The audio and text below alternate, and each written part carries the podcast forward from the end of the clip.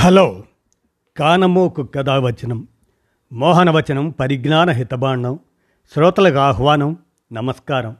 చదవదగునెవరు రాసిన తదుపరి చదివిన వెంటనే మరువక పలువురికి వినిపింపబూనినా అది ఏ పరిజ్ఞాన హితబాండమవుపో మహిళ మోహనవచనమై విరాజిల్లు. పరిజ్ఞాన హితబాండం లక్ష్యం ప్రతివారీ సమాచార హక్కు ఆ స్ఫూర్తితోనే ఇప్పుడు. జ్యోతి పి.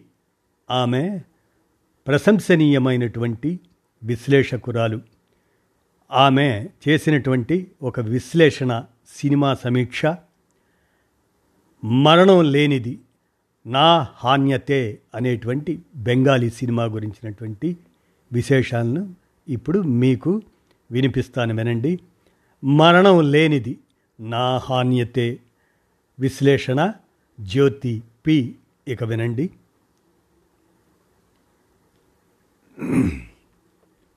బెంగాలీ భాషలో రెండు వేల పన్నెండులో వచ్చిన సినిమా నా హాన్యతే ఇదే పేరుతో మైత్రేయి దేవి అనే బెంగాలీ రచయిత్రి నవల ఒకటి ఉన్నది.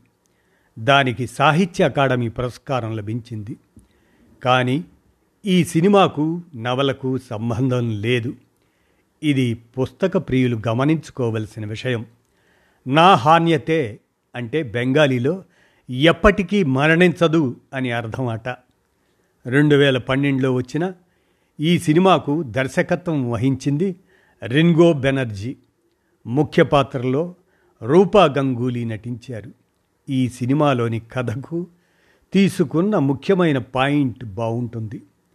ఇదే పాయింట్ మీద పంతొమ్మిది వందల ఎనభై రెండులో మెరిల్ స్ట్రీప్ ప్రధాన పాత్రలో సోఫీస్ చాయిస్ అనే ఒక అద్భుతమైన సినిమా హాలీవుడ్లో కూడా వచ్చింది. అది విలియం స్థెరాన్ స్థైరాన్ అనే ఓ అమెరికన్ రచయిత నవల ఆధారంగా తీసిన సినిమా. ఆ ఇంగ్లీష్ సినిమాని నడిపించిన అదే ముఖ్యమైన పాయింట్ని ఈ బెంగాలీ సినిమా కథలో చూడటం ఆసక్తిదాయకంగా ఉంటుంది. ఈ సినిమా దర్శకుడు మాత్రం చైనాలో పంతొమ్మిది వందల డెబ్భై ఆరులో తాంగ్షాంగ్ అనే ప్రాంతంలో వచ్చిన భూకంపంపై జాంగ్ లింగ్ అనే రచయిత్రి రాసిన వ్యాసం ఆధారంగా కథను నిర్మించుకున్నానని చెప్పుకున్నారు. బెంగాల్లో ఓ పాత భవనంలో ఓ దిగువ మధ్యతరగతి కుటుంబం నివసిస్తూ ఉంది. లారీ డ్రైవర్ అయిన భర్త సంపాదనతో ఉన్నంతలో పొదుపుగా సంతోషంగా జీవిస్తుంది ఆ కుటుంబం. వారికి ఓ పాప బాబు. పాప చాలా తెలివైనది చురుకైనది. ఓ అర్ధరాత్రి వచ్చిన భూకంపంతో ఆ అపార్ట్మెంట్ కూలిపోతుంది కుప్పకూలిపోతుంది ఆ సమయంలో పిల్లలు ఇంట్లో నిద్రపోతూ ఉంటారు. భార్యాభర్త బయట ఉంటారు. పిల్లలు శిథిలాలలో ఇరుక్కుపోతారు. భర్త చనిపోతాడు. భార్య జుయి పిల్లలను శిథిలాల మధ్య వెతుక్కుంటూ ఉంటుంది. తవ్వకాల మధ్యన ఆమెకు తన పిల్లల గొంతు వినిపిస్తుంది.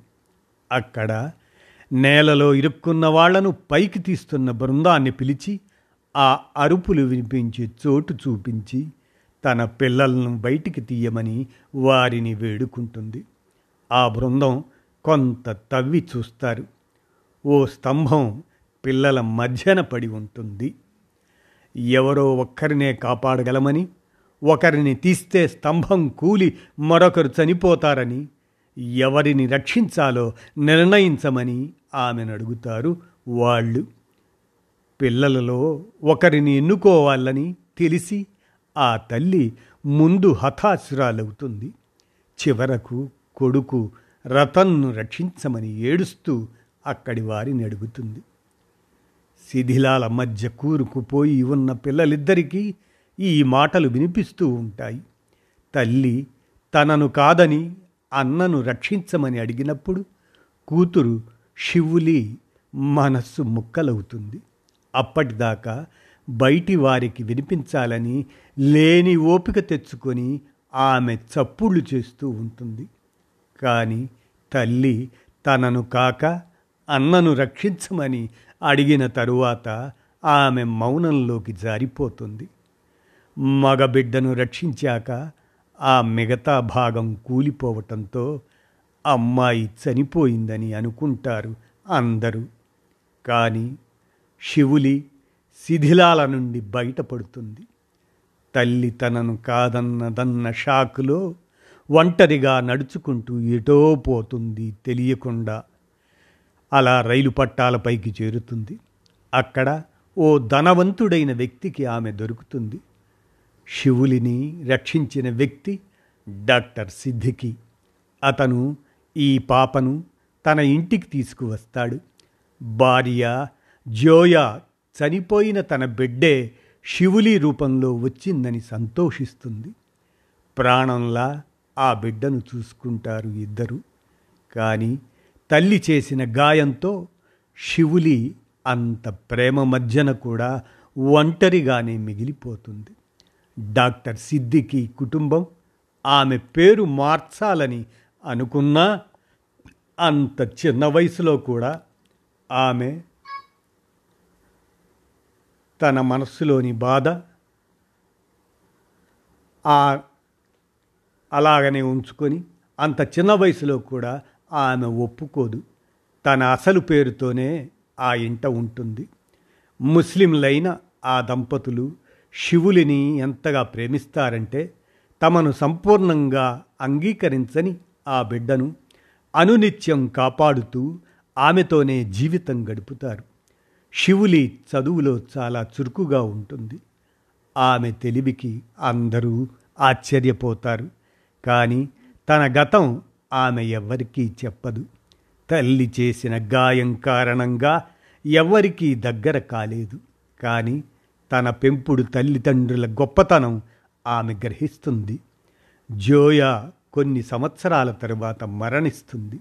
తండ్రి ఎంత చెప్పినా వినకుండా శివులిపై శివులి పై చదువు కోసం హాస్టల్లో చేరుతుంది.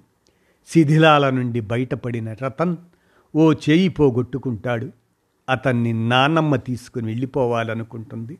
కానీ చివరకు తల్లి వద్దే వదిలివేస్తుంది. రతన్ని చాలా కష్టపడి పెంచుతుంది జుయి. కూతుర్ని కాకుండా కొడుకుని రక్షించుకోవడం అనేది ఆమె మనస్సును తినేస్తూ ఉంటుంది. కొడుకు క్షేమం కోసం అహర్నిశలు శ్రమిస్తూనే తన కారణంగా కూతురు మరణించిందన్న విషయాన్ని ఆమె మరచిపోలేకపోతుంది. అదే ఊరిలో కొడుకుతో ఆమె ఉండిపోతుంది. రతన్కి చదువు అబ్బదు. పెద్దవాడైన తర్వాత సొంతంగా ఓ ట్రావెల్ ఏజెన్సీ పెట్టుకొని ఆర్థికంగా పైకి వస్తాడు. తల్లిని పట్నం రమ్మని ఎంత పోరినా భర్తను కూతుర్ని పోగొట్టుకున్న ఊరి నుంచి ఆమె కదలను అంటుంది. రతన్ వివాహమైన తరువాత అతనితో కలకత్తా వెళ్ళకుండా ఒంటరిగా అదే ఊరిలో ఉండిపోతుంది జుయి. ప్రతి సంవత్సరం కూతురు పేరున కర్మ చేస్తూ ఉంటుంది. డాక్టర్ సిద్దికి ప్రోద్బలంతో శివులి తన తల్లిని అన్నని చివర్లో కలుసుకోవటం సినిమా ముగింపు. ఓ సందర్భంలో తల్లి తనను కాదని అన్నను కోరుకోవటం వెనుక ఆమె కూడా మానసిక క్షోభను అనుభవించి ఉండవచ్చని అర్థం చేసుకుంటుంది. ఉంది శివులి చివరకు తల్లిని క్షమిస్తుంది. సోఫీ చాయిస్ సినిమాలో కూడా జర్మన్ కాన్సన్ట్రేషన్ క్యాంపులో ఇద్దరి బిడ్డల్లో ఓ బిడ్డనే తీసుకొని వెళ్ళమని ఓ అధికారి చెప్పినప్పుడు సోఫీ కూతుర్ని వదిలిపెట్టి కొడుకుని తీసుకొని ముందుకు వెళ్ళిపోతుంది. ఆ నిర్ణయం తీసుకున్నందుకు చివరిదాకా మానసిక నరకం అనుభవిస్తుంది. ఈ రెండు కథలలో కూడా తల్లుల వేదన వారి పట్ల సానుభూతి కలిగించిన మగబిడ్డనే వీరు కోరుకోవటం వెనుక కారణాలు విశ్లేషిస్తే సమాజంలో మగబిడ్డకు ఉన్న ఆదరణ ఓ కారణం కావచ్చు అనిపించి తీరుతుంది. తల్లిగా ఓ బిడ్డను ఎంచుకోవలసి రావటం నిజంగా ఏ స్త్రీకైనా కఠినమైన శిక్షే. కానీ మగబిడ్డనే కోరుకోవటం వెనుక ఆ తల్లుల మనస్సుపై పనిచేస్తున్న సాంస్కృతిక లైంగిక సామాజిక కారణాలు ఉంటాయి అన్నది వాస్తవం. ఇలాంటి జీవన్మరణ విషయాలను అసాధారణ పరిస్థితులను పక్కన పెట్టి మన చుట్టూ ఉన్న సాధారణ జీవితాలను గమనిస్తే చాలా సందర్భాలలో తల్లులు ఇద్దరు బిడ్డలలో ఓ బిడ్డను ఎంచుకోవలసి వచ్చినప్పుడు సాధారణంగా మగబిడ్డ వైపే మొగ్గు చూపడం కనిపిస్తుంది. ఆడపిల్ల మనసు బాధ పెట్టవలసి వచ్చినా కూడా ఆమెను కాదని మగబిడ్డ పక్షాన నిలిచే తల్లులు మనకు నిత్యం కనిపిస్తూ ఉంటారు. కొడుకే తమకు తోడు అవ్వాలని వీరు కోరుకుంటారు. కుటుంబ విషయాలు ఆస్తి విషయాలు హక్కులు నిర్ణయాధికారాలు ఇవన్నీ ఓ కొడుకు కూతురు మధ్య నిర్ణయించుకోవలసి వచ్చినప్పుడు తల్లులు చాలా సందర్భాలలో న్యాయం లేకపోయినా కూతురును కాదని కొడుకు పక్షాన నిలవటం కనిపిస్తుంది. సమాజంలో పురుషుడి స్థానం స్త్రీ కన్నా ఉన్నతం అని నిర్ణయించబడి ఉండటం దాని వలన తల్లులు మగబిడ్డను కోరుకుంటున్నారా? లేదా ఫ్రాయిడ్ సూత్రం ప్రకారం ఆపోజిట్ సెక్స్ పట్ల ఉండే ఆకర్షణ ఈ పని చేయిస్తుందా అన్నది అర్థం చేసుకోవటం కష్టం. సాధారణంగా తల్లికి కొడుకుపై తండ్రికి కూతురుపై సహజంగా వాత్సల్యం అధికం అని మానసిక శాస్త్రం చెబుతుంది.